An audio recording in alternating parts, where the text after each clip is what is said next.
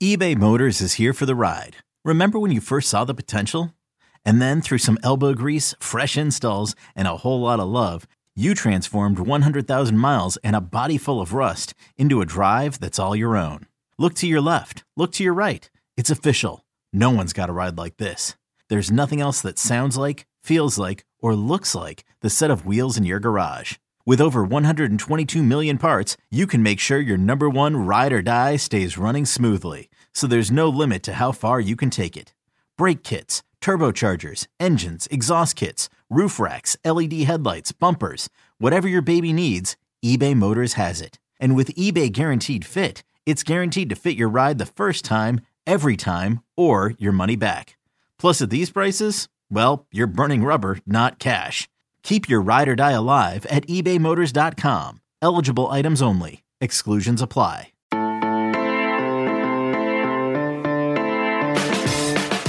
It's December 6th, Friday, the night before the SEC title game, and you are at the first ever live taping of the College Football Daily. Maybe you're wondering what the College Football Daily is. You came because you knew former Georgia All American linebacker Rennie Curran was going to be here.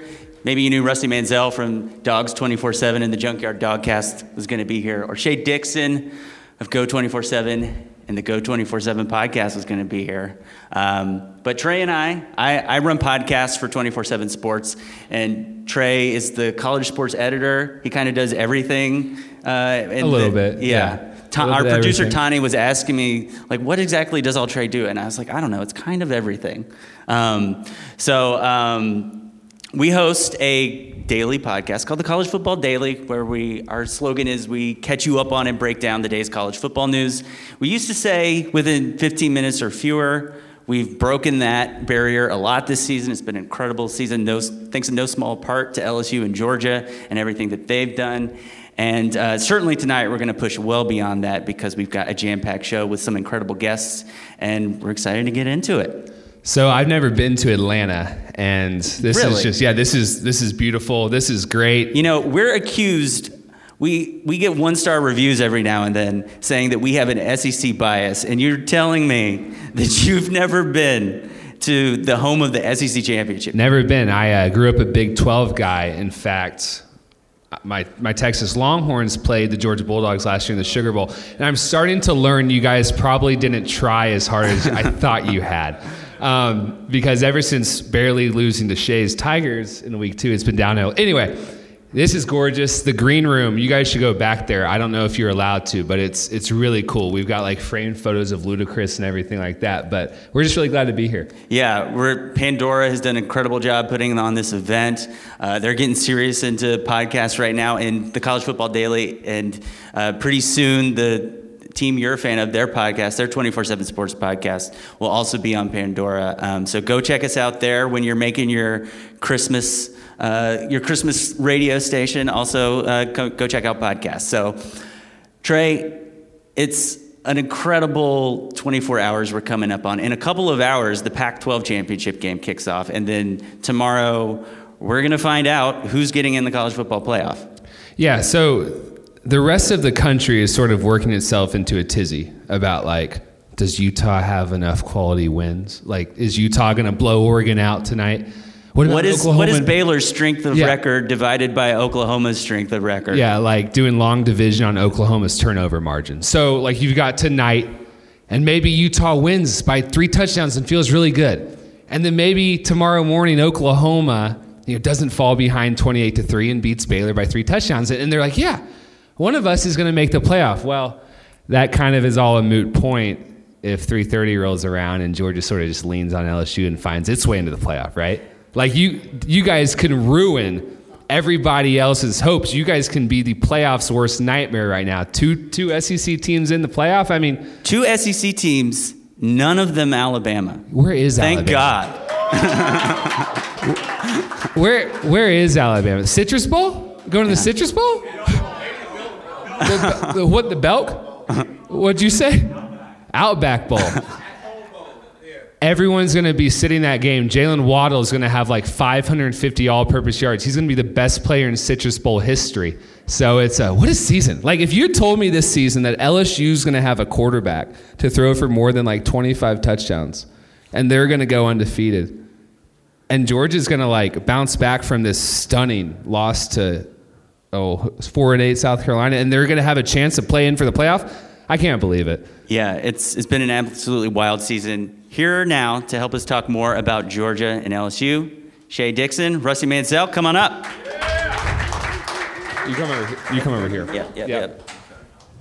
Turn your mics on. We're good. You gonna put us this close? We wanted to make sure that you guys could, you know, go back and forth, trade a little, trade some jabs. So, Rusty, this morning I was listening to the Junkyard podcast. Junkyard Dogcast. Junkyard Get it right. Dogcast. And you were you guys were making predictions. We're gonna bring that up first. Yeah. Get and right we'll do it. we'll do picks later, but Rusty, nobody's giving Georgia a chance. Well, everyone in here is. Seven point underdogs. Mm-hmm. You picked Georgia right off the bat. Why are you feeling Just just good? to just to clear the air, and Yeah. both of my co-hosts about passed out when I said it. But uh, really, you know, my thought behind it was Georgia's defense is elite. Um, Kirby Smart. Georgia's team has played well in this situation. You look at the, I went back and looked at probably 20, 25 predictions on the Florida game. 19 of 25 were Florida. I mean, all the national guys were picking Florida just about. Auburn, a lot of people. Georgia has played well in this situation for whatever reason. They've played well when the pressure is not on them. Tomorrow, the pressure is not on Georgia, in my opinion. You go play, turn it loose, you're, you win, you're in. You said turn it loose. You think Jake Fromm's going to have to turn it loose? He has to. Um, I think Georgia has to create some big chunk plays. Uh, LSU has given up some of those those big plays. Obviously, they want to run the ball, um, establish himself for four quarters. But I think Jake Fromm has played well in all three games in that building. He has he has he's one and two, but he's played well enough to be three and oh. zero. Yeah, last year's SEC championship game, to me, the standout, the breakout performer of that game was Jake Fromm. Sure. We haven't quite seen him replicate that, maybe even mm-hmm. taken a little bit of a step back. Mm-hmm. Uh, what, I mean, what's happened? all those receivers are gone. Mm. Terry Godwin's not here. Riley Ridley's not here. Mecole Hardman's not here. Isaac Nauta, Chase pumped. Isaac Nauta's not here. I mean, he's um, now Lawrence Cager's not here. George Pickens is only going to play a half. It's a Jeremiah Holloman. You know, you, you look at all those guys that are not only are they gone; those are NFL guys. They're either playing or on an NFL roster.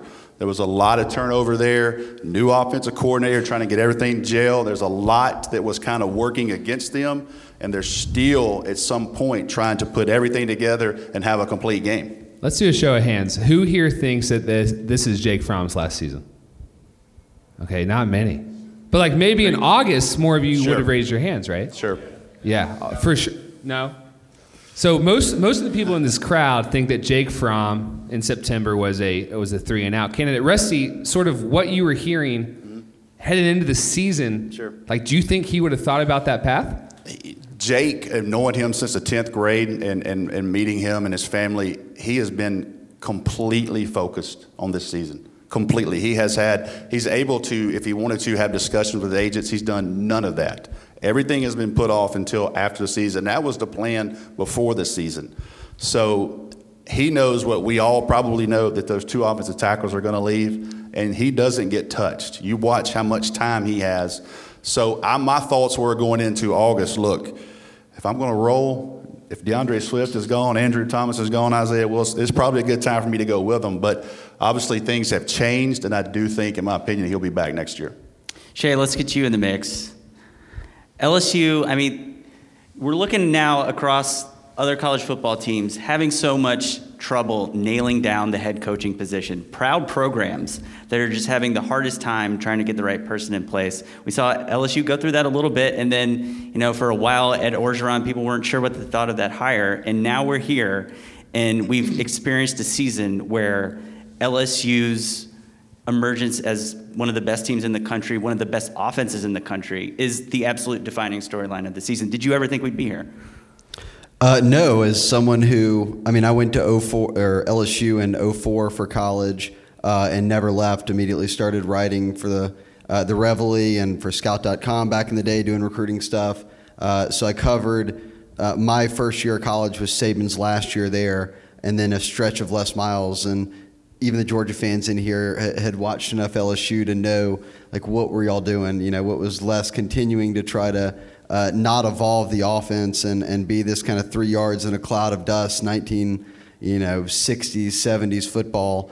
Um, and whenever Orgeron got hired, I think the one thing I don't think anybody would ever try to sell Orgeron as being the, the, smartest coach in the country, you know, or like a you know a Belichick or uh, someone like that. I think he emulates a guy like Pete Carroll a lot, and uh, what I mean by that is um, how you structure things, a very NFL type environment. I remember uh, the players would tell us in the last days that by the time they got to game day, they were done. They had been hitting to the ground all week long. Uh, LSU has two walkthroughs a week, Monday, Friday. Uh, they never go to the ground. They only hit one day. Um, so I think that that's taken a load off. And then, like Pete Carroll, if you surround yourself with good coaches, um, usually good things happen. I think he misstepped when they hired Matt Canada uh, and tried to run. I guess that was after he had been at uh, what Maryland, Maryland, and, and he had been at NC State uh, and Pitt, and then he was the Broyles Award finalist, and uh, they hired him. It didn't go well. Uh, he moved Steve Ensminger into that role. They've obviously got Dave Aranda.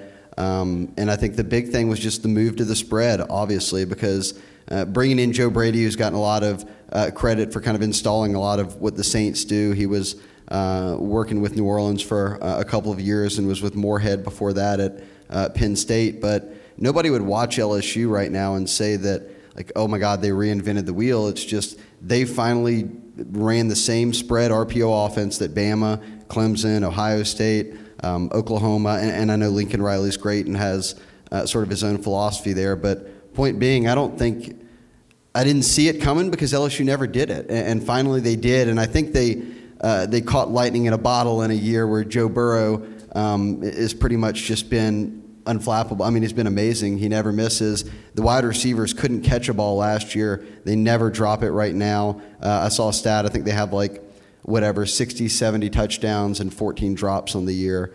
Um, it's not that many because he's thrown 44. But point being, um, it's kind of just been all happened at once for him uh, to where we get this matchup of the number two defense in the country versus the number two offense in the country. I was kind of skeptical this preseason, maybe the Georgia fans out here too, because I've heard like the talk that LSU is going to go into a spread offense. Oh. Like yeah. right? Like we've heard this before. I mean, we did this with Michigan this year, yeah. and then got kind of mixed results. We do it with so many teams, and LSU is though like one example where it actually happens. We're shaded. I mean, this has to have exceeded anybody's wildest expectations, though. Yeah, I mean, I think that if you're outside the building, you and all you've ever seen is the product they put out there, um, and they never changed in the Les Miles era. And, and as you said, Connor, that early in the Orgeron era, they were trying to figure out an identity.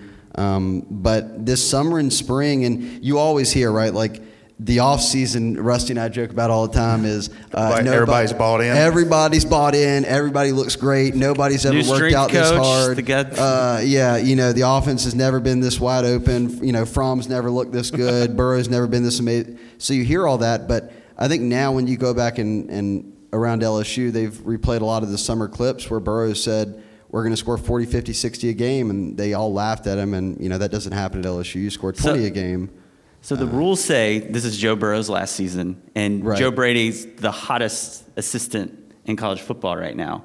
Like, is there a, do you feel like there's a sense of urgency with Alabama? It's not often they win two or lose two games in the regular season that, like, you got to do it now because who knows? It, the, the, the, key players involved in making this happen could be yes. gone soon. Yeah, I mean, I think that, and the most key player being Burrow, I think, uh, is yeah, you have to capitalize now because unless you're going to the transfer market again for a D'Eriq King or somebody, uh, you go to Myles Brennan next year, who was a great high school player, but um, you know you're not moving into Joe Burrow, for instance. Hasn't he graduated Ohio State and he takes online master's courses? He's never been on campus to a class. He just what? does his stuff at home and literally just oh. it's football. He's like he's a, he's a professional. So now that he's in his second year and kind of has that rapport with everybody, I think that's been a big reason of, you know, he's not a 20 year old or 19 year old who's going to class every day and dealing with all that. I saw today that he's a year and a half older than Dwayne Haskins and 11 months older than Daniel Jones. He turns 23 on Monday, so I did a little research. There you go. So, yeah, I mean, this is, I think they know they have to capitalize now, and, and we'll see with Joe Brady. I haven't seen someone take uh, this sort of meteoric rise he had never been an on field coach at any college level uh, beyond William and Mary, he was a linebackers coach for about six months uh, of one season. Uh, and then he's been working in player personnel, uh, quality control with the Saints, and then he gets the passing game coordinator job. And they've played, what, three months of football, and people were saying Arkansas should look at him for head coach. And all the, I mean, it's, it's insane to think about that's what we get for an LSU team that's always had talent but has never actually opened the offense. When they do, the people that are in charge of opening the offense seem to have every door open for them right now. Rusty, when Shea talks about opening up the offense, I sort of think about you. I think about Georgia, and I thought, thought about directing this question at you. I think I read a quote the other day, Kirby Smart saying that you know everyone running the spread and RPO. That's, that's just not kind of that's not us. On your board, though, I see a lot of fans wishing they would open up the offense. What do you think is the future of Georgia's offense under Kirby Smart? Kind of at a crossroads, in my opinion, because the way their roster is built. I mean, they're massive offensive line. They've got five-star running backs stacked. So, you, if you're Kirby Smart and you just say you lose tomorrow, you you look back and say these these last two years, we went to the national championship, we didn't get it done. Went to the SEC championship, didn't get it done. We went to the SEC championship again and didn't get it done. What can we change to get it done? Um, I think everybody would agree that, that, that times our offense has been, been really, really good. But when you have a defense this good, you wish you had probably, obviously, more points to, to, to go along with it. But I think Kirby Smart will look back. I don't know what he's going to do, if he's going to do anything, but you have to look at, and I know his goal is to win the national championship and to be there. But you've got to at some point say, we're going to take that next step and we're going to win this thing. When you look at the other side of the ball for Georgia, mm-hmm. like what's what's mission number one tomorrow to beat LSU? Be who they were. Be who they are. I mean, their defense has been great all year. I mean, I think people are starting to see um, how fast they are, how big they are. When I'm around these kids and I meet, like I've, I've known Travon Walker since an eighth grader, you know, and Arik Gilbert. We'll talk about him in a minute. Yeah. I know. I mean, all these kids as an eighth grader you don't realize how big they are until you see them in person. I was standing on the sideline at Texas A&M game. Probably shouldn't say what team. It was an NFL team standing beside me, two guys, and they were looking. I mean, I'm literally here, and Andrew Thomas is right here, and they're like the seven. You know, they're writing stuff down, and, and Travon Walker walks by, and they're like, "Holy!" And I'm like, "Yeah, freshman." They're like, "What?" Like, and when you see those guys, that's how big and nasty they are on defense. I think Georgia just needs to be who they are. Um, Rusty, Dabo Swinney has been talking about. Yeah, let me have this one. yeah. Um, he's been he's made some comments about the national media doubting Clemson and specifically raising Georgia sure. as as kind of an example. He's saying they're desperate to find a way to put Georgia in, even though they lost to a bad South Carolina team. Um, how what I mean, covering the team, interacting with Georgia fans every day, like what what is the feeling about those comments? I think he's trying to make his team. Let me let me be careful on this because Clemson has earned everything. They they're going to be in a playoff, and they've earned that. He's trying to keep his team relevant for one reason. When's the last time any of you watched a Clemson game? Playoffs last year. Playoffs. You know what I mean? And and look, they they got a stacked roster. They got a, a, a mega unbelievable quarterback. All this. He's trying to keep his team in the news. And I think he needs to get off that soapbox. And, and, everybody's tired of hearing that. Look, you have beat Alabama, you have won the national championship.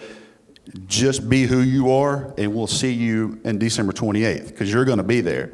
And I think the, the Georgia shot was, you know, he's, he's been taking shots at SEC for a while, and he's not, he's not a dummy. He knows what's going to keep him in the news. You want to take a shot at somebody? Take a shot about the SEC, and you'll be on the news all week long. I got to go off topic a bit. I guess back to the you know the game. What are you hearing on DeAndre Swift? I know a lot of fans would love to know. He's going to be fine, and I tell people too, and, and these guys played, so they'll tell you um, these guys are everybody's banged up. Everybody at this time of the year is banged. If Georgia fans and LSU fans could probably get a medical report, they'd all probably freak out because there's all kind of kids that are barely making it at this mm-hmm. point. DeAndre Swift knows this moment is big. You know, he's going to play through it. He'll be there. Um, if I'm a Georgia fan, I'm glad he can hold on to the ball, but those legs aren't hurting. And that's the most important thing on DeAndre Swift. Well, if anybody in the crowd has a question for uh, Rusty or Shea, just kind of raise your hand and I'll run a microphone out to you. Um, but we can continue. Sorry, I just want to. No, yeah, uh, definitely raise your hand and get us a question. And Shea, I- we only have one LSU fan, but we're I'm still going to ask the LSU questions I thought about asking. All right, so Ja'Marr Chase, we were hanging out in Oregon a few years ago, and, and Ja'Marr was about to commit to TCU on national television on, on NFL Network, um, and he doesn't. Greg Emerson, the, the Tennessee uh, player, or he eventually commits to Tennessee. He sort of, what, what would you describe it like? He was injured, and so he just took a little bit longer on the stage, and the NFL booted Ja'Marr Chase. Yeah, it's it's insane to think about Rusty and I uh, covering recruiting 365 and how wild it can get uh, just with each little twist and turn. But Ja'Marr Chase was at that opening. We were all there. Um, he was fighting for five star status. He finished a five star. He's going to win the Biletnikoff this year, so he's lived up to it. Um, but he and he had LSU offer in Georgia and you name it, everybody. Uh, and he thought I could go to TCU. This was TCU had been playing well. Uh, Gary Patterson was selling him on kind of being the man. Um, so he's got his NFL Network spot. Uh, he's doing it on uh, on his grandma's birthday, uh, and we're out in Oregon. And Emerson for Tennessee breaks his leg um, at the practice or whatever. So they bring him up on the stage, uh, and it's his spot first. Well, with his broken leg, they enjoyed like the story or whatever, and so they're like, we're going to come back after the break and, and catch him more. And then it took him so long to get off the stage. He didn't even have a wheelchair yet, anything. He's just limping, no crutches, nothing. Comes off the stage with a broken leg, and the TV guys look at Ja'Marr Chase and say, "We're out of time. You got nothing." I mean, and looking back now, I guess i would feel less bad about it because he's had a great career. But the kid's just crying, and he's got a shoebox with a TCU hat Ja'Marr and gloves in there. Uh, and, and, you know, he's like, I was supposed to do that. Everyone at home is waiting on me to do this announcement. And then he committed to Florida about a month later, you know, went on a visit to Friday Night Lights and committed there. And uh, ultimately, LSU just stayed after him. And uh, I think he flipped. And then on signing day, um, you know, committed to the Tigers. And now as a sophomore, I mean, he's been unbelievable. Um, leads the nation in uh, what receiving yards and receiving touchdowns. He shattered Dwayne Bowe's record. Uh, so did Justin Jefferson of, of both those categories in a single season at LSU. So um, the mix of Burrow and, and that receiver corps, certainly led by Ja'Marr, has been really impressive. I think like one of the, my favorite things about reading y'all and reading y'all's message boards is the the in-depth knowledge you have of all of these players when they were recruits. I mean, you've got stories. Probably can't share all of them, but you got stories for every single kid. Like Rusty, you go in depth on Jake Fromm flipping. That was, that was an interesting night. I mean, you've got, uh, and it, the time passes so quickly, right? It's like we were at the opening. Ja'Marr was there. Terrace Marshall was there. I remember Terrace, Mo- Terrace's mom being like, "We're we're committed in the last day of the early signing period," and you know, it's time's time just flown. But if you guys have any questions for these guys about, yeah, uh, Connor, you gonna go? Connor, do you want to? Oh yeah. okay. she got one? She's got a mic, I think. Oh, we got a mic.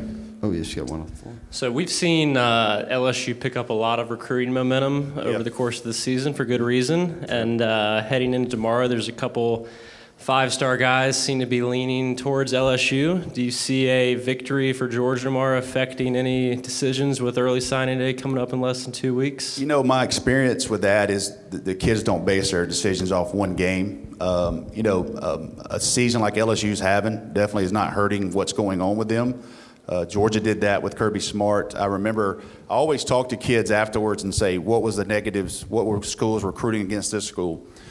When Kirby went eight and five in 2016, he comes back in 2017 and does what he does.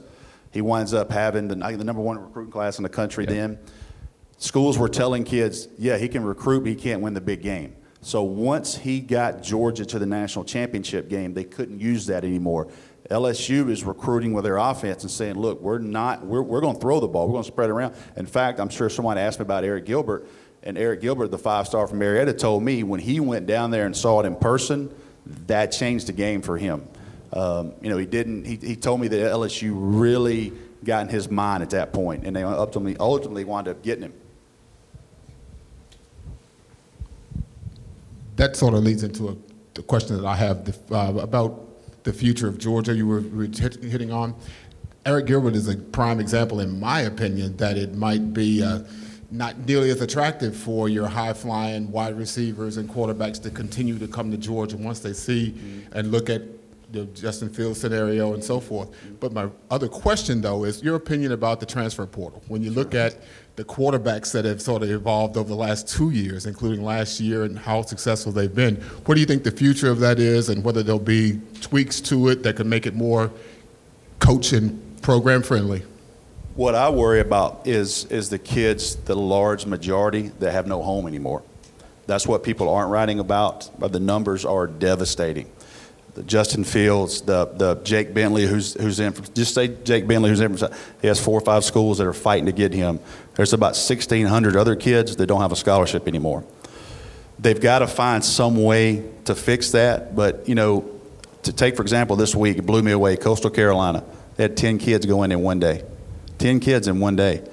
My opinion, probably two of those will land somewhere. Where did they get the wrong information that they needed to get in that portal? Because at some point you got to weigh the opportunity. I got to stay in for my education, this and that. There's a lot. We could talk about this the rest of the night, but I don't think there's going to. I don't. Know, I don't know the answer, but you know, we always read about these 10, 11 guys everybody's fighting for every year.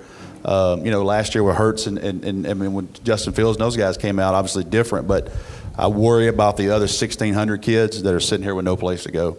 And people, don't, people don't write about that. Because they can always come back if, if they're allowed to, but once they hit the to. portal, their yeah. scholarship's that, gone. Yeah, I've found that to be the case. I'm with Rusty. That and I, whenever the portal can, the idea of transfers has always existed. It's just been now when these kids got these immediate waivers, um, Fields and uh, Martell and sure. all these different guys uh, it sort of became this okay well i can get a waiver and then ultimately they shut that down. I think the guy who was houston nutt's attorney mars or whoever it was uh, was one of the lead guys on them and he got out of it. He said they wound up they, the ncaa hired him. Yeah he, he, said i'm done kind of making trying to make this happen for kids. But as he said i think lsu had 12 guys and if you're playing if you sign at lsu or georgia even if you're not playing you're really good. Uh, you know comparative speaking to you know whoever else is out there I think LSU had 12 kids hit the portal and two landed somewhere. One at a JUCO and one by far their best player, a top 50 prospect that hit the portals at Kentucky. So eh, with the hard cap of 25 signees and schools wanting to add all 25, I know you guys, Georgia fans, LSU fans, are counting your numbers. How do we fit these guys in? Do we save a spot for a transfer? There's thousands, well over a thousand kids out there who don't realize because now, and I'm not trying to be on a soapbox here, but it's just reality of a student athlete situation. Before you had to ask permission, right? If I want to talk to another school or any of that. Now all you got to do is put your name in the portal and you can talk to anybody you want. But unless you're lining all that up kind of behind the NCAA's back, behind closed doors, uh, or your name's Justin Fields or somebody like that, you're hitting the portal and you're betting on yourself. And, and more often than not, maybe they'd love to have you, but they just don't have spots. I mean, you just don't have scholarship hmm. spots. Mm, that's interesting because like one of the advantages of the portal, that as it's as it's stated, is that it takes away some of that behind the scenes stuff where it's like working the network of coaches. But it sounds like you ultimately, if you're not one of these high profile guys, you've got to you lean on that anyway. So you still got it in effect. So, you got one in a the couple back. questions. Um, I was just wondering, what y'all think the benefit of Fromm staying again if he doesn't choose to go to the NFL. If they're going to continue to run that same conservative offense, he's not going to be able to showcase his talent next year, whether he stays anyway. So why stay? Most important thing for me, he'll graduate this summer so he can get his degree to finish. I'm a parent, so I always talk about that degree. Finish his degree. He'll also have, uh, Georgia has recruited very well offensive line, so they'll be able to replace those guys that are leaving, still be protected. He's got a very, very good trio of young guys, receivers that'll be back next year. They've got three guys committed now in this class. They're looking at adding some a really, really, really fast guy that everybody talks about. If they can get Arian Smith out of Florida, one of the fastest players in the country. So the the pieces of the puzzle are going to be there.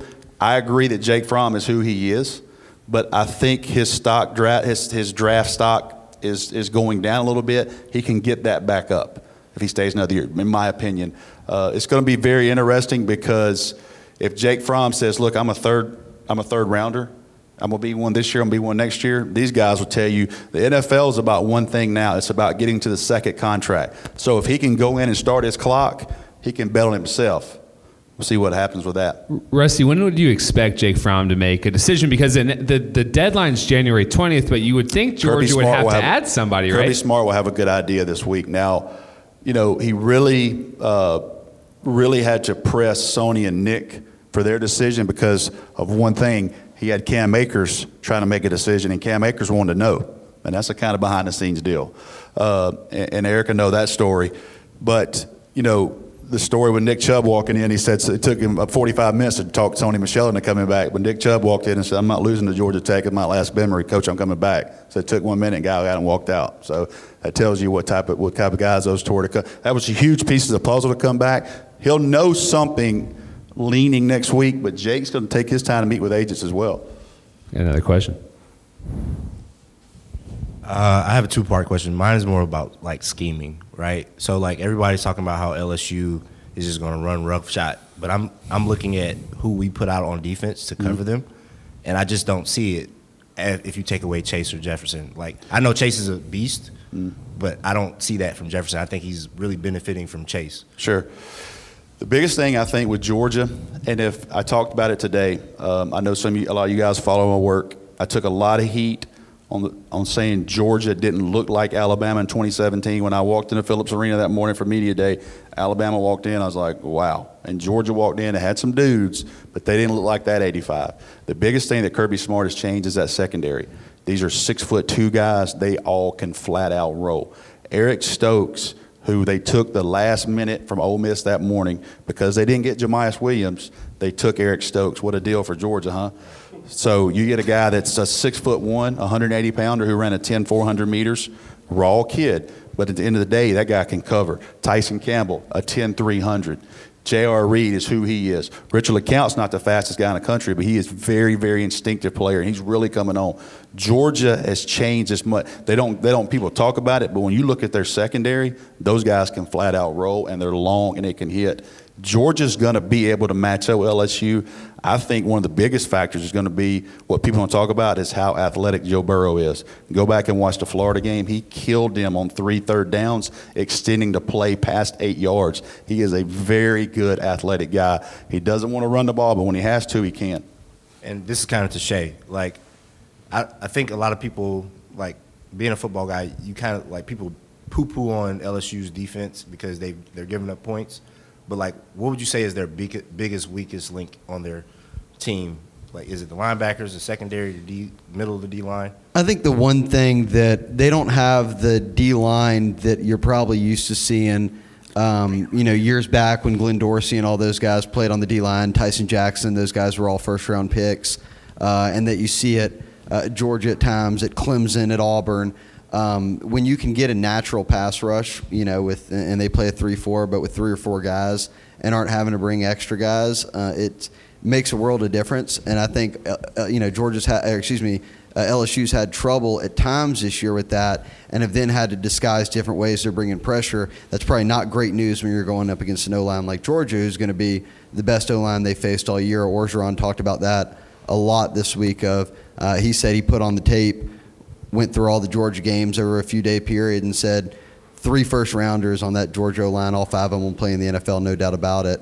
Um, but I think that when you look at the season kind of in the scope of everything happening, I'd say they're, I mean, they are statistically a top 30, 40 defense. They're not Georgia. Is Georgia's offense terrible? No, but they're not LSU. It's each of the offense and the defense for both those two schools are so good um, that something's going that that matchup's going to be great to watch. And, and then I think really LSU is like any team. Georgia, we saw it with Bama; they just never recovered.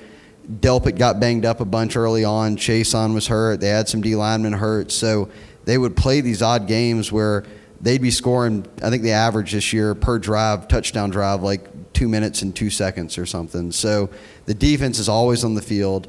Uh, whenever they, they, get winded and you don't have much depth, that's how we've seen Vanderbilt put up 24 on them, uh, 30 something if you're uh, including pick sixes and stuff like that. Um, uh, Arkansas didn't score many. Ole Miss ran wild on them that night uh, in Oxford with a number of guys hurt.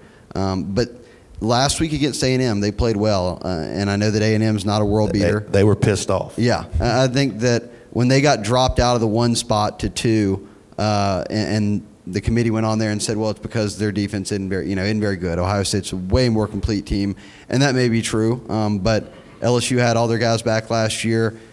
I don't. I think I think Georgia's offense is probably markedly better than A and M's, but A and M isn't terrible, and they played them well, and I think they held them to 18 yards in the first half, seven points. So they're coming into this one dialed in, and, and I think the game plan for LSU um, is, is, to try to make Jake Fromm throw the football. You know, don't don't get beat with clock control and, and with Jake Fromm being smart about his passes.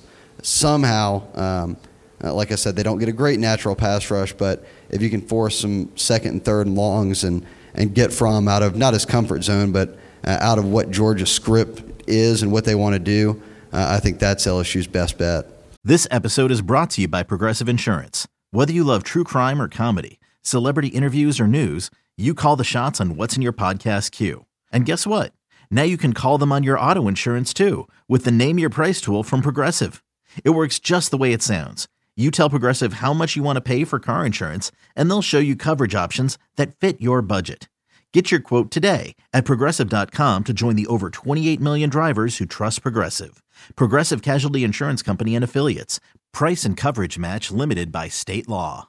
All right, appreciate y'all's questions. We'll have one more audience participation opportunity coming up in a bit, but right now it's time to welcome to the stage a former high school All American, freshman All American in college, regular All American in 2009, a top 100 NFL draft pick, and an author.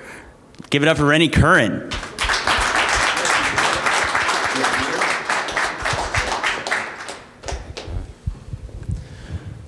Hello, hello.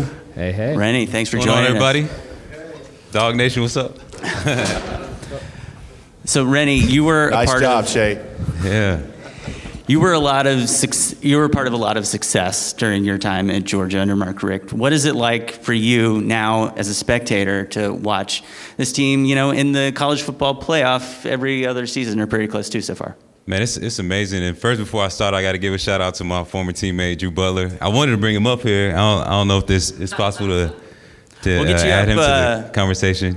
He's got a gonna make some podcast as well, so he's got a lot of great knowledge. But if, if not, it's all good. But yeah, I mean, just to see the success that they uh, had, man, since we've left. I mean, the facilities alone are ridiculous. I mean, we all know it's an arms race. Just to even go back and see everything that has been created, uh, just from the support to you know the level of play to the level of recruits. I mean, we talked about the size of even the offensive lineman, the defensive back. I don't even know if they would have recruited me coming out now. Like I was, I was already considered undersized back then. So like now the the level of size and, and whatnot, the level of competition is raised so much, um, and just to see the consistency, you know, going up. I was at practice um, on Wednesday to uh, see the dogs prepare, and I mean Kirby has that. It's running like military style. Like there's no time wasted. Everything is efficient. Um, I mean the technology that they have is on a whole nother level. They got trackers on their pads to you know track their rate of acceleration and see how, how much their output is. I mean, it's, it's crazy to see uh, the success, but just the development as well. You mentioned there's different kind of athletes now. Is there anybody in particular on this Georgia defense that you watch and say, "Man, that's a dude. I I don't know if I could beat him out on the depth chart if I had to do it over again today." Uh, let's see. Defensively, I mean, I, I think I'll be able to hang with them. I mean, just from going, Yeah.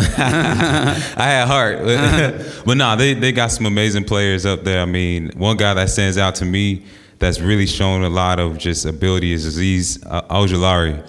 Just, I mean, quick, instinctive, smart kid, effort kid. Um, he's a great one. J.R. Reed is another one. Richard LeCounte, he was mentioned before. He's coming on, making a lot of great plays. Um, but overall, I just love watching this defense play. I love the leadership. I love the resilience that they show.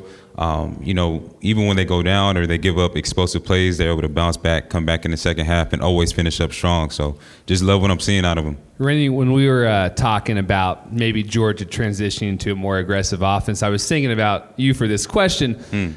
On the defensive side of the ball, and we're seeing that with LSU, that's not really complementary football. Like, what sort of issue do you think that would present to a defender to have your offensive teammates sort of fly down the field every series?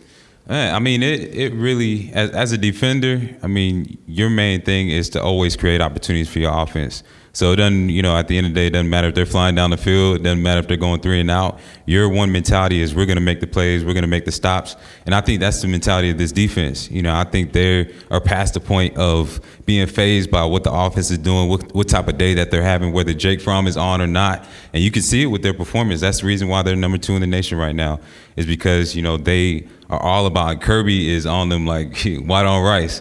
I mean, he makes sure that they're performing at a high level no matter what. Uh, the young guys are showing up. You know, you got guys like Nolan Smith, Nakobe Dean, who are getting uh, getting in there, making big time plays.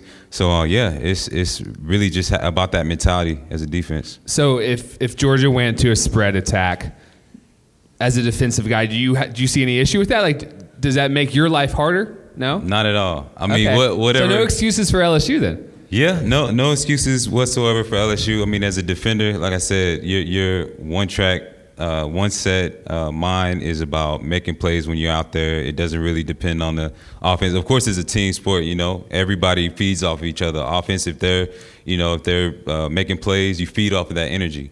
But at the end of the day, you know, you know you have to show up. You know you have to make plays, and you know you as a defender have to be consistent as well. Rennie, when you look back on your Georgia career, any point of your football career, is there a single moment, a single accomplishment that stands out as one that you cherish the most?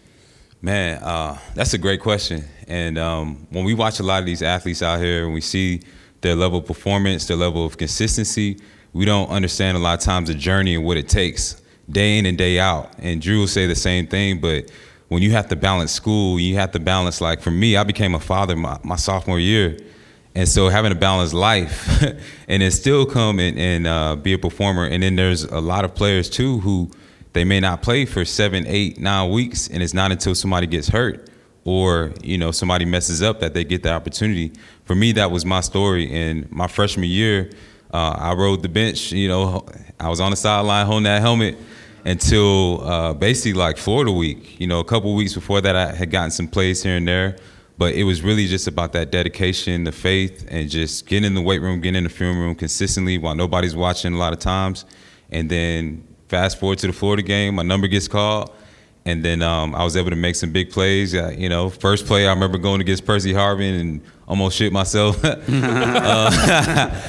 but yeah, just like you know, it's the it's the journey, man. And so that's what I'm most proud of is just sticking it through. And um, you know, you don't see that a lot nowadays, especially when you have things like the transfer portal, where if you don't like what your situation, you could very easily just get up and say, "I'm a I'm a dip." So yeah. In your book, Free Agent, which you can I I listened to on Audible, I believe you narrate it. Yeah, is that do, right? man. So uh, if you want to, if you want to l- listen to Reggie's book or Rennie's book, I'm sorry, um, uh, do that. Uh, you you talk about this moment when you got cut from the NFL Yeah. as this really powerful, clarifying moment Mm. where you like had to figure out what's next, and you looked around at other people kind of going through their lives who seem to have lost their passion for whatever it is that you're doing. Mm. I wonder. It's it's been a while since since you wrote the book. Right. As, as you've gotten some distance from that time, does that does that moment still hold that kind of power for you? Oh yeah, I mean that's one of those moments that uh, it just really uh, put things into perspective. You know, when you are removed from something that's always been a part of your life, whether that's your job, a relationship, a business, whatever it is, once that piece of your identity is stripped away, like you're never the same ever again. And so it really uh, made me realize what really matters most in life. Made me realize who matters most in life, the people who are going to be there for you no matter what you're going through. Um, and it, it just made me realize who I was, you know, as a person outside of that jersey when I take that thing off. Um, and so many people, they become just jaded, you know, just by life. And they go through different experiences. For us, it's getting cut. For some people, it may be getting fired from their job or not being where they want to be uh, in their position or in their job to where, you know, their situation, uh, it dictates, you know, their own value or how they see themselves, their own self-worth. And so I had to really separate myself from that. And I still continue to do that to this day as an entrepreneur, as a speaker, making sure that I'm not allowing myself to be defined by how my business is doing or where I'm at in life from a from society's perspective. I, I think we're in an era now in college football, maybe sports in general, where we're, as a, as a, as a public, we're kind of a little bit more interested and concerned about player welfare and those moments, like when you are transitioning out of the sport for the very first time. And I know you speak very eloquently about like how you can get through that from within, but do you think there should be more support in place for players in that moment, or how do you think colleges or NFL teams or whoever it is could kind of provide that? A lot more support, man. I mean, and that's something that you just the narrative is not going to shine light on that. You're not going to see a lot of news stories on life after. You're going to see news stories about life after in terms of the the Nick Chubb, the you know the Todd Gurley who's going to the pros, but you're not going to see the guy who's going back to his hometown and he don't know what he's going to do. Um, so I think a lot more um, of the narrative needs to be geared towards that to helping athletes when they transition. That's something I'm very very passionate about, and um, you know I feel like if they can invest forty million dollars in a jumbotron or in a new locker room, they can invest more in athletes when it comes to their transition and. Um, you know, if they can do a 20 hour rule for practice, they can do 20 hour life skills. And, you know, instead of just, because a lot of our experience is, um, you know, you spent majority of your time in the weight room, film room, making sure that you're performing at a high level. And then when it comes to financial literacy, or when it comes to, you know, learning about personal branding, it's kind of uh, episodic. You know, so you might have one speaker that comes in, you know, does their thing, but Mhm. because of the time and the agenda, it's very, very limited. And we all know that less than one percent actually make it to the next level.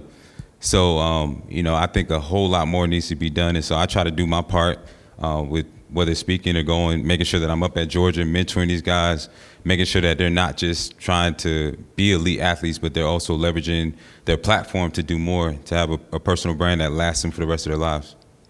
Trivia time? No. Yeah, yeah. Let's light let's lighten the mood a little bit. I mean, that was great. But uh, we so we're gonna play some trivia. I want you to play for me, Drew. Yeah. Yeah. All right. So here's how this is gonna work. Thanks, man. Um, Drew, What's up, welcome to the stage, Drew. Thank you.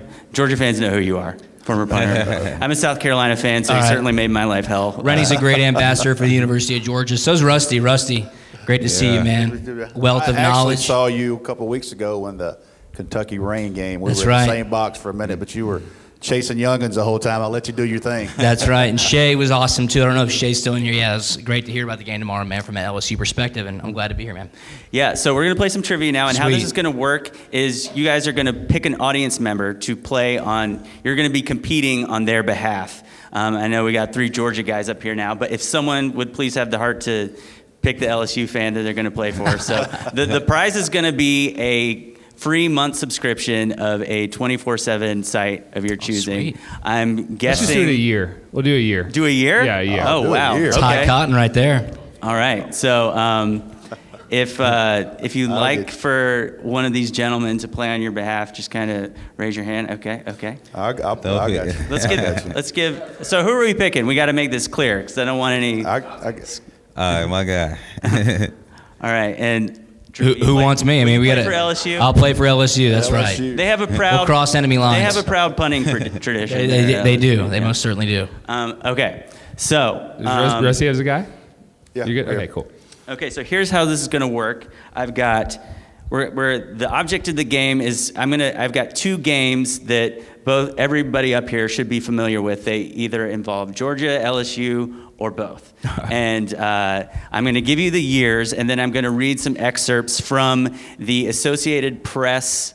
Uh, the Associated Press game summary, omitting key details. Like if we were talking about the 2000, the Rose Bowl between USC and Texas, I wouldn't say, uh, you know, the lead is uh, Vince Young ran into the end zone, and at that moment we knew Texas was the national champions. So I'd, I'd omit those kind of details, but still give you enough of a clue to figure out what it is. When you think you know it, raise your hand.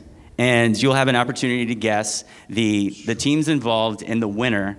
And um, it, don't don't worry about one. the final score. It might become a tiebreaker, but we'll, we'll get to that if, if it needs to be a thing. And I'll give you more and more clues until somebody knows. So here we go. I'm sorry. Uh, yeah, I'm sorry in advance too. I, a lot of hits to the head, so I'm probably not. A lot of gonna rules.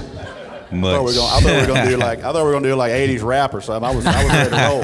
So here we go. This is a game involving LSU, Georgia, or both from 2009. I'm gonna make sure that's right, so I don't send you down the right path, wrong path. Yep. Okay. So here we go from the Associated Press. After everything that happened over nearly four hours, the kickoff return for a touchdown, the interception for a touchdown, the safety, the blocked extra punt, the 24 penalties, it all came down to one play, one make or break decision.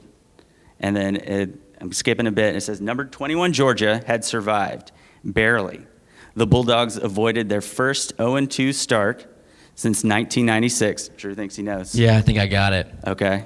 So, Um, so what you have to tell me is the two teams and who Yeah, won. it was Georgia and South Carolina, and Yeah, Rennie batted down a pass. That's right. Yeah, Dang, I yeah, was- you stole it. you gotta, you gotta be quick. You gotta be quick. I was I was there for that game. Yeah, that was a fun game. That As was a fun. South Carolina fan, you really broke my heart. I didn't have Sorry, much man. money, just out of college, and I traveled all the way to see my heart broken. But that was an incredible game. Good Um, times. So let's. Uh, so Drew's in the early lead here. right. It's looking good for LSU fan. Oh man.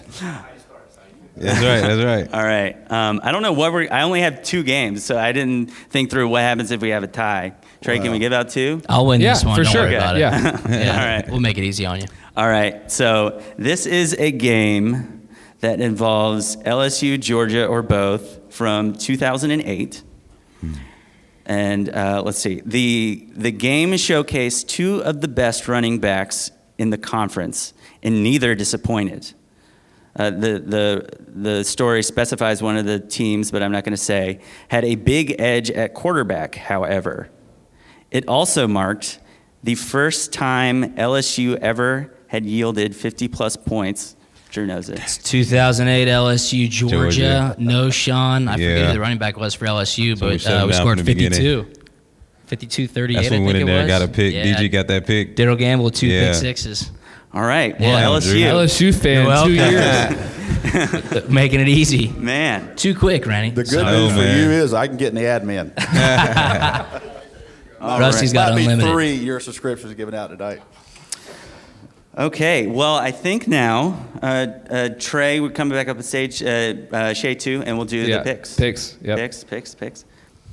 Thanks, guys. Thank you. Glad to be here. Absolutely. All right. Thank you, Drew. Yeah, Drew. Drew, how many times a week y'all do your podcast? Uh, twice. Mondays and Thursdays. Huh? Yeah. Uh, uh, uh, Randy, do you want to stay up on stage, or We'll do a pick. Drew? You can. Yeah.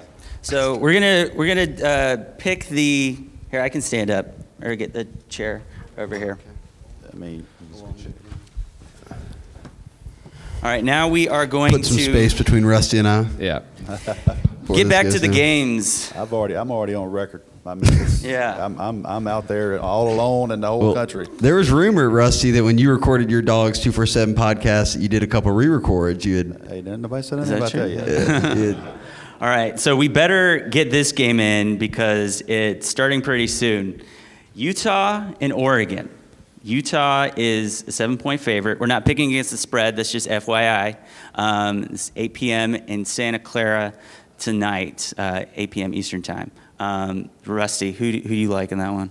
What's the spread? We're doing spreads? We're, we're not picking against, I was just providing that for, for context, for, to let you know what the general public is kind of thinking, what Vegas is thinking. Um, I like Utah. Utah? Yeah, and and and you know they got six seniors already invited to the Senior Bowl Mm-hmm. on defense. Um, you know, I'll be honest with you. To a couple of weeks ago, I didn't really watch them, and I know that nobody in the country wants Utah in this. I'm the Georgia fans want to go in, but I'm just saying if Georgia's not the the narrative is Oklahoma, the name. Nobody really wants Utah in this.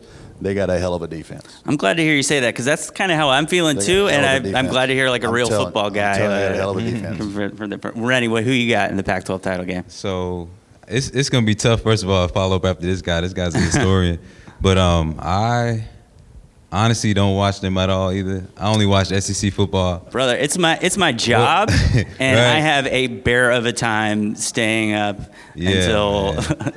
I will say that all or- Oregon always comes fresh with the uniforms and everything, oh, so I'm, yeah. I'm gonna have to go with them just based off the He sounds like a recruit. sounds like a recruit now. All right, Jay. I'll go Oregon. I think that Utah's had a bunch of bunch of people are watching them right now. They're supposed to be the real deal. I think that's a if they live up to mo- that moment, that'll be big. And, and Oregon still has Herbert at quarterback, so uh, I think the Ducks pull it out. Trey. I went to Oregon. They uh, Utah's only played two teams in our like 24/7 Sports top 20 talent index deal, and both have been, been really close. Oregon's got a lot of talent. I think Utah sort of lays an egg. So let's go snake draft style here and stay with Trey for Baylor against Oklahoma. I know What's OU, a 10 point favorite? Uh, I got nine. Okay, so this was going to be a blowout a few weeks ago, except for Oklahoma didn't come to play in the first half. CeeDee Lamb is back. Jalen Hurts is not going to turn the ball over. Oklahoma by two touchdowns. Big time playoff statement, but maybe it won't matter. Jay? Yeah, I mean, I, th- I think Baylor had their shot already. Uh, OU, OU with Hurts at quarterback, they know that uh, this is a game. If they win, they may be in. So I don't see them dropping the ball. Rennie, Baylor, Oklahoma. Yeah, I like Oklahoma in this one. Like Jalen Hurts, what he's been able to do this year, and I think they're definitely gonna go in with a chip on their shoulder. So I think they're gonna take care of business. Rusty, pick Baylor. Boomer. Oh man. Um, So okay. which, which means Baylor is going to kill them. All four is going go for four here. So we got number 23 Virginia, number three uh, number three Clemson. Do I don't think we need to go down the line here. No. Can we do this? Can we get this one through on a voice vote? All the eyes to the eyes. Does anyone here think uh, Virginia's going to win? No? Okay. I think that would. Oh. You got a chance, Bryce Perkins? I will just say, falls out? like, I will, oh. I will say, Most we're importantly, saying they're covering the spread. the narrative. The narrative is that the the the top three teams are safe. yes. Everyone's saying that. But like if the gap between Clemson and Virginia is so stark that if Clemson were to actually lose to Virginia, wouldn't we have to like reevaluate that a little bit? Oh No, I think the I- top three are safe. No, it's but well if Georgia if Georgia beats LSU and in your line that Clemson really does lose to Virginia, there's no way you're putting Clemson in. Right. No, that- that- Oklahoma or Utah or one of those teams yeah. getting in. Yeah. Dabo would really have something to talk about. That. All right. Uh, in the Big Ten, we've got Ohio State and Wisconsin. Ohio State is a 16 and a half point favorite. Let's do it the same way we did the ACC title game. Anyone, anyone daring to pick the Badgers here? No. No. Okay. I, I think this game will be closer than the last one. yeah. I think this game will be closer than the last one. Uh, Ohio State's been rolling, you know, just destroying people. Everybody tell them how good they are, and they are elite, and they've got a hell of a roster. But I'm, I think Wisconsin makes this closer than that spread. Something to watch for is Justin Fields has been banged up. He's got two MC weeks in a row now. sprained MCL. Got that thumb, got that uh-huh. MCL. He's gone to the tent. Like every week we get a Twitter going crazy. Justin Fields is hurt. Justin Fields. It's, man, All right, we got one game left. I think we all know what it is. But before we do that, I just kind of talking about these other teams a little bit. I kind of got wondering who are you guys from the perspective of the team that you played for or cover? Who are you least wanting to play if we assume that Georgia or LSU is in the in the college football playoff? Like, are you least interested in playing Ohio State, uh, Clemson? Who? I mean, from a Georgia's angle, there's so many storylines if Georgia plays Ohio State, obviously. Right. There's so many storylines if Georgia plays Clemson. Um, if I'm a Georgia guy, I don't want to play LSU again twice because you want to beat them, and you know because they would still be in. Uh, you definitely don't want to beat probably LSU tomorrow and have to turn around and play them again in the Superdome in another in another three weeks. What's what's your instinct on how the Justin Fields dynamic plays in the Georgia locker room? Like if that's a matchup that we're headed for. They're they're very close. I mean, all those guys, those those are guys. But you, it's just like you know, renting. I know, and, and probably grew up with some guys. You put all that to the side. Yeah, oh, I mean, yeah. they're going to want to get after him. You know, and uh, but I will say this. You know, knowing all those guys and covering that class, they were all really really close. I'm sure they all still stay in touch with him. And you know, I saw uh, we all follow Instagram and those types of things. And a couple weeks ago, he made a really good play, and I saw a couple of Georgia players. You know. You know, repost his thing. You know, like that's our guy. You know, they're all still tight with those guys. You go through that process together. Me covering them, knowing what they go through, they're still really close. But Georgia plays Ohio State. They'll want to get after him for four quarters. Rennie, what's the team that's in the mix for the college football playoff right now that you least want to see Georgia have to deal with in round one? Uh, definitely Ohio State. I mean, it's love hate because I would like to see that storyline. I Mm. think you know Rusty's right. Just that it's that brotherhood. You know, you go through recruiting together. I still got guys to this day that went to Tech that know know they know good and well they wanted to come to Georgia, but you know, but we still talk smack and whatnot to this day. But it's all love, and uh, you know, I just think it makes for even more exciting games. So I, I think you know it's it's it's scary, but then it's exciting at the same time. You know? Shea? I mean, I think it's the same thing for the exact same reason. I mean, Right. Joe Burrow being the guy that graduated from Ohio State that did never get to start over J.T. Barrett and Dwayne Haskins, and uh, then choosing to transfer and pick an LSU, and now those two teams kind of being one-two and on maybe a collision course for meeting up at some point in the playoffs. uh, with both of them likely being in. We'll see. Um, but I, I think it would, it's like them.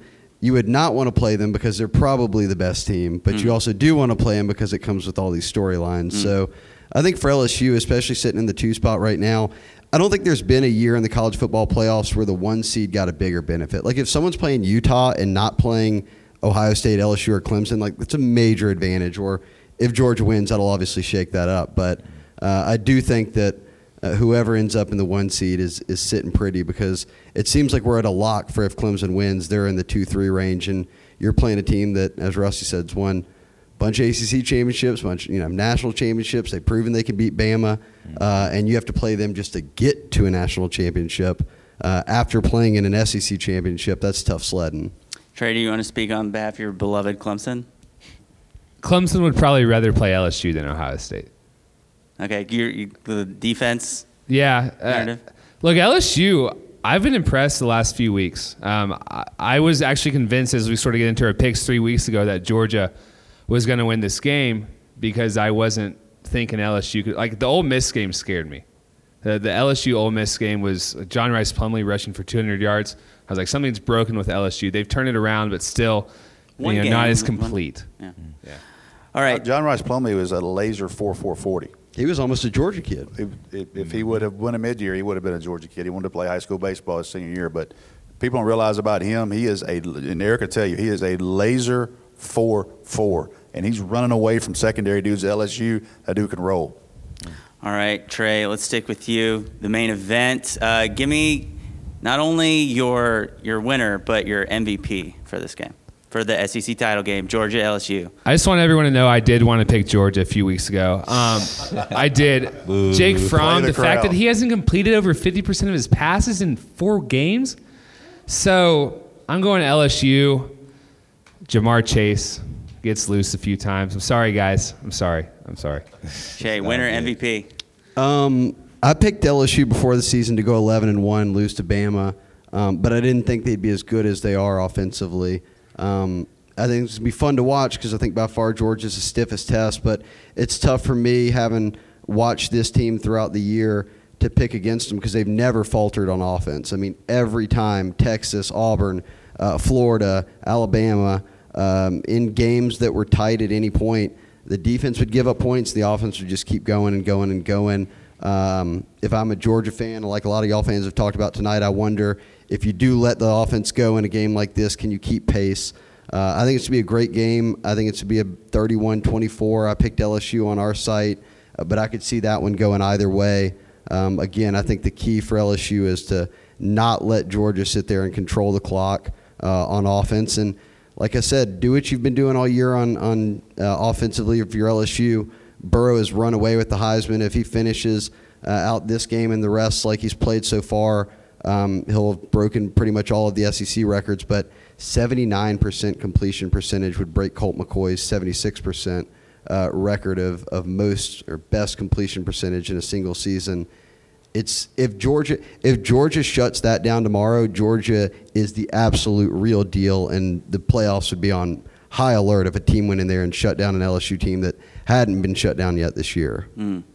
Rennie, let's hear it. Hey, I gotta go with my dogs, and I think, of course, and uh, for me, I feel like the defensive line is gonna be the MVP for tomorrow. I think, uh, you know, I think Burrows, his, all his numbers and, and stats are gonna go into the trash tomorrow because Jordan Davis, Tyler Clark, that whole crew, Azeez Ojulari, they're gonna get behind him and, you know, be disruptive and, and uh, make it a nightmare for him. So that's what I believe is gonna happen. Rusty, we've already given away the goods on your pick, but who's your who's your MVP? Can I pick Georgia and then Joe Burrow as MVP? How, how are you how are you working that logic? um, you know, I think uh, as I said on the podcast, Georgia's going to have to do something, uh, uh, uh, shake it up a little bit. And I, I said maybe a block punt or a return pick six. You go back and you watch the last two games in that dome, and J.R. Reed's had a great interception. He had another one he dropped. He's played well in there. Um, he's a senior captain, guys, instinctive. Uh, has played well for Georgia. SEC championship. I think J.R. Reed's going to be that guy to get a pick six. Winds up being MVP. All right, everybody, that is our show. Thanks so much to everyone for coming out. Thanks to everyone at Pandora. for putting this on. Thanks to Rennie Curran and Drew Butler for being a part of this. Go Dogs. Uh, you know, go find our go find our show on Pandora. Go find the College Football Daily. Find the Junkyard Dogcast, the Geaux 24/7 podcast. Thanks for coming out, everyone.